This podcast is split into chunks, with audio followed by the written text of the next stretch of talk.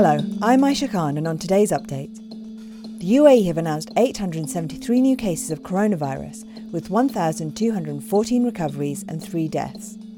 The total tallies in the UAE are now 25,063 cases, 10,791 recoveries, and 227 deaths.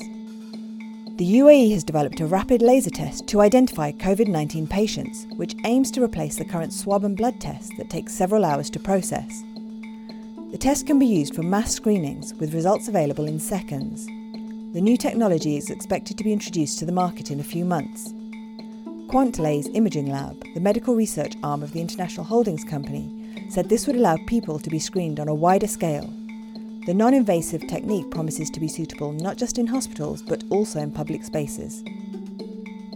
Etihad Airways have cut jobs as the COVID 19 crisis forces global air travel to a near halt.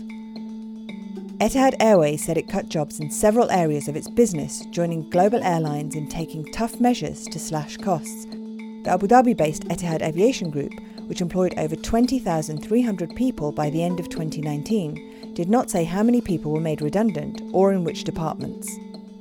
A national hotline has been set up in the UAE to support the mental health of vulnerable people during the coronavirus outbreak.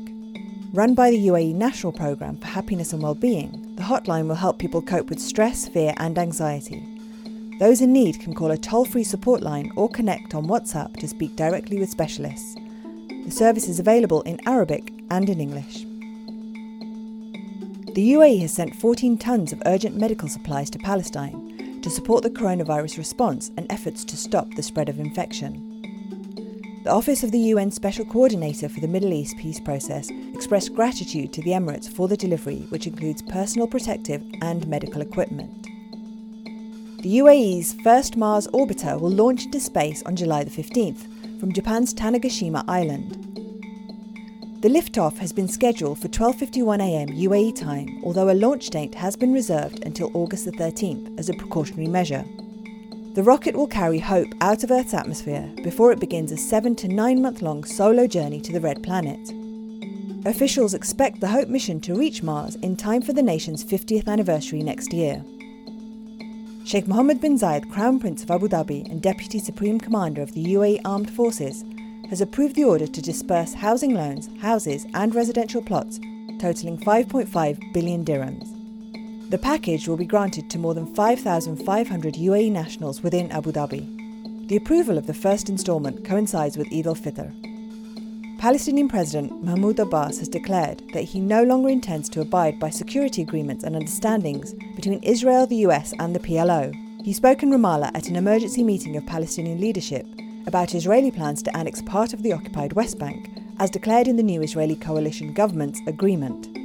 Mr. Abbas said Israel should shoulder its responsibilities as an occupying power, which included the repercussions of international law. Now over to Cody Combs for what's trending.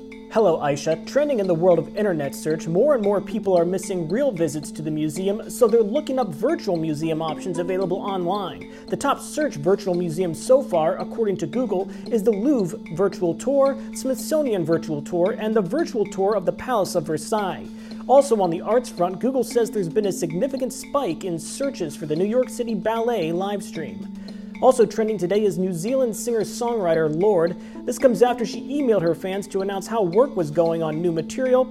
In addition to that, the singer also addressed the COVID 19 pandemic and said that she was looking forward to touring again once it's safe to do so. Lorde also mentioned the passing of her dog named Pearl, noting that the dog was actually a source of musical inspiration for her. And trending overnight and into this morning is the Premier League. That's in reference to six individuals connected to three unnamed Premier League football clubs testing positive for coronavirus as sides return to small group training amid the pandemic. The COVID 19 tests were conducted on Sunday and Monday as part of the league's partnership with the Prenetics Consortium and are due to take place twice a week from now on. That's a look at what's trending. That's it for today's update. For more audio content, head to the podcast section at thenational.ae where this week's Business Extra podcast talks about the shift to working remotely.